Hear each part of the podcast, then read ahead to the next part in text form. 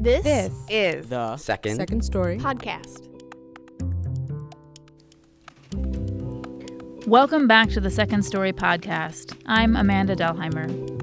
This is a second segment of our podcast relaunch, where we are sharing a podcast every week for the month of October, leading up to our first ever story soiree on November 2nd here in Chicago, and then resuming our schedule of releasing podcasts on the second and fourth Fridays starting in November 2017. Last week on the Second Story podcast, we focus on our mission how storytelling connects us to each other and creates a world driven by empathy. This week, we bring you a story that centers one of our organizational core values inclusion. As an organization, Second Story believes that our lives and stories are richer when everyone is at the table.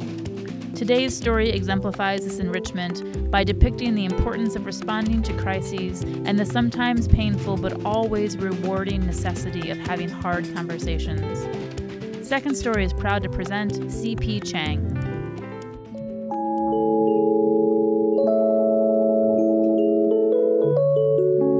When I first met my wife, Jess, 10 years ago, she was telling a story on stage about how she visited England in the countryside west of London.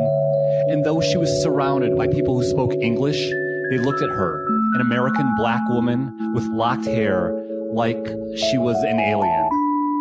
And as I listened to her, she looked so alone and looked so beautiful that I yearned to tell her that I too know what it's like to be in a room full of people who look at you and think you don't belong.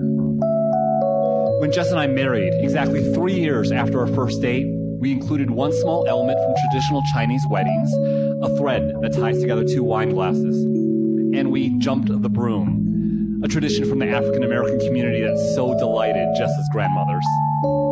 And through seven years of our married life, we've loved the multicultural, multiracial nature of our own marriage. And we cherish all our friends black, white, Asian,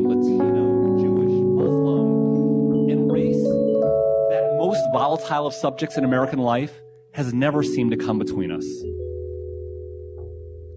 And then it was winter of 2014. And we were all drowning in the wake of the Ferguson grand jury sitting on their hands and the protests that followed. And Eric Gardner being choked to death for selling two cigarettes on the street. Not to mention John Crawford being gunned down by a SWAT team at a Walmart. Or the 12 year old Tamir Rice being shot for holding a toy gun. And this was well before Charleston, Sandra Bland, Samuel DuBose, Freddie Gray, the names kept going. But Jess and I had hardly talked about Mike Brown.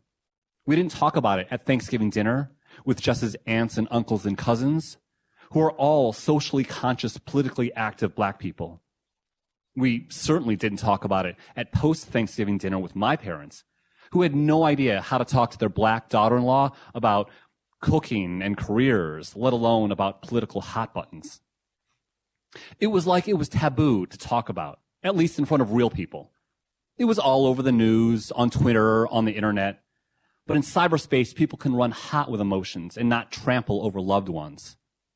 It's harder to talk about tough stuff with people you love. The most we had discussed it was a joke that my friend Bennett brought up while the three of us were having brunch.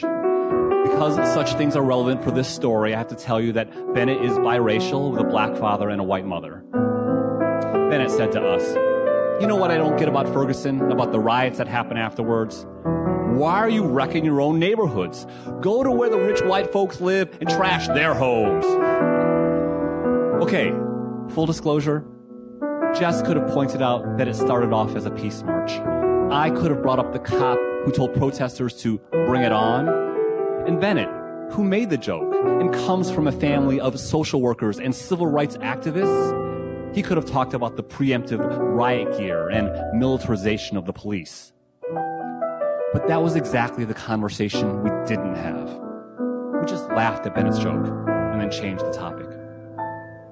And in total honesty, I was in no rush to dissect racial relations in America with my wife.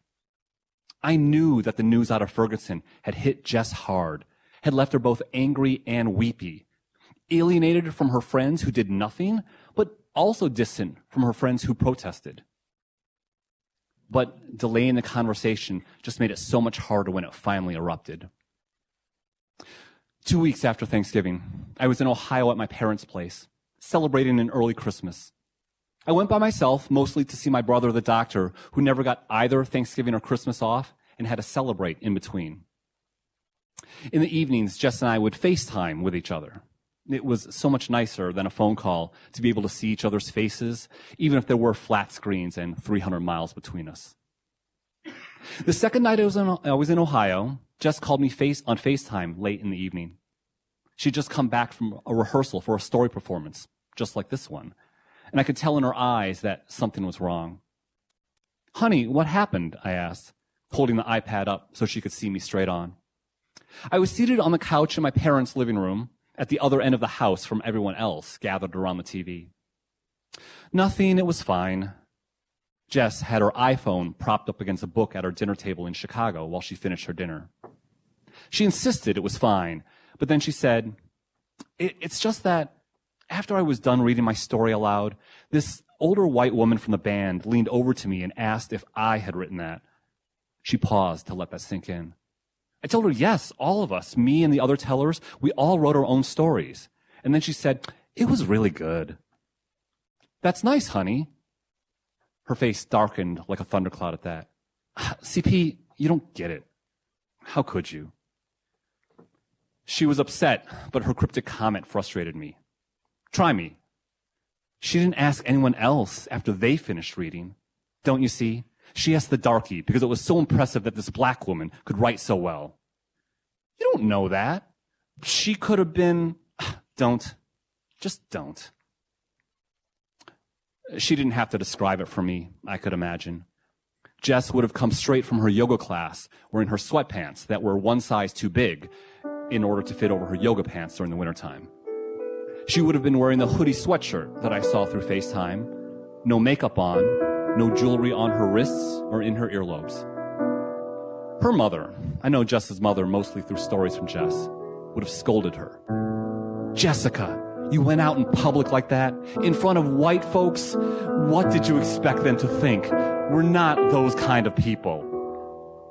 Those kind of people, Jess's mother would have said, firmly entrenched in the politics of respectability because that's how it goes. That's what this seeping of institutional racism does. It divides all of us, not just black and white or black and Asian, but even this kind of black and that kind of black. When others measure you by the color of your skin, you have to cover it in just the right way. Jess was looking away from me. And I know that most video connections are odd that way. When you look at the screen, your eyes are above or below the camera, and there's this vague lack of eye to eye contact. But this was different. She wasn't even looking at the screen. She grimaced like she tasted something sour and said, You don't know what it's like. I do. Do you? Yes, Jess, I get stared at when I walk into an all white bar. People always ask where I'm from. Flight attendants ask me if I speak English when I sit in the exit row. It's not the same. You don't understand how I feel. But if I were black, I could. Is that what you're saying? She bit her lip. I don't know. Maybe. That you'd be better understand, understood by a random black man than your own husband. God, you make me sound like a bitch when you say that. Is that what you're saying? I don't know. You don't know. I don't know. I don't know. I don't know. Jess and I have tried to be extraordinarily conscious in how we live in our marriage two lessons that have been handed down have always resonated. One, you can't avoid fighting, but never fight dirty. We came razor close to breaking that first rule that night. She was scared and alienated, but I, I was angry. Angry at her, angry at the whole damn world, angry that this had to come between us. While Jess cried bitterly in Chicago, I ratcheted down my anger in Columbus. She told me, I feel like this is the first time that race has come between us. What are we supposed to do now? I don't know. Keep talking, I suppose. That second lesson of marriage, no matter the fight, find a way to make up. But the worst part of, uh, the worst part about a FaceTime conversation is that there's no way to be close to your partner after you're done talking. If we were at least in the same space, then maybe we could reach out across the couch or even just lie side by side in bed. Sometimes there are no more words and sorry is meaningless and hollow. But even in our worst fights before this one, even if the arguments were left unresolved, we would lie in bed next to each other. And the smallest touch of her pinky finger reaching out to touch mine was a moment of grace. But we had no such opportunity that night. Just looked away and mumbled, It's really late. I have to go to bed. I nodded. She paused for a second as if there were something more that one of us would say, something like, I love you or I'm sorry. But neither of us said anything. And so she reached a finger toward the screen. I did the same, and the screen went blank. I was left alone in the dark of my parents' living room. Around the corner and out of sight, my brothers laughed at something on the TV, maybe a Christmas movie like Elf. My hard of hearing parents were upstairs bickering mindlessly. Jess was, I don't know, brushing her teeth maybe, or watching a sitcom rerun on the computer, or, or maybe still sitting at the dinner table crying. I thought back to my friend Bennett's question why people tear down their own neighborhoods in riots. And I knew the answer then. When your grief is this great, of course the hair you tear out is your own. Of course you beat your fists against your own chest. Of course the house you burn down is your own home. I put the iPad down and joined my brothers around the TV. They didn't ask questions and I didn't offer any news, and after a while I went to bed. Before I fell asleep, I got a text from Jess far later in the night than she would normally be awake. I'm scared, she wrote, but I love you, and I don't want to be married to anyone else ever. I imagined her lying awake on her side of our bed, by herself in the darkness of our large apartment, feeling so alone. I texted, I love you too. I'm sorry I didn't say it before. Promise we can keep talking. I promise, she wrote back. But the truth is, we didn't talk about it the next day, except to apologize about the fight. And when, the day after that, Jess met me at the airport, she gave me a deep, long hug and kiss like we hadn't seen each other in weeks. We only had a little while together before her next appointment, but we held hands as we drove there. Before Jess got out of the car, she turned to me and asked, It's going to be all right, yes? For a split second, I wondered silently, were we going to be all right? If there were no one else and nothing else in the world, if only we could ignore all the strife and all the trouble, we'd be great. If only. But instead of any of that, I kissed her and told her, yes, we're to be okay. I drove myself back to our apartment. And once I was inside, I found myself walking through our home, touching the walls, hoping that they would be enough to hold at bay the outside world.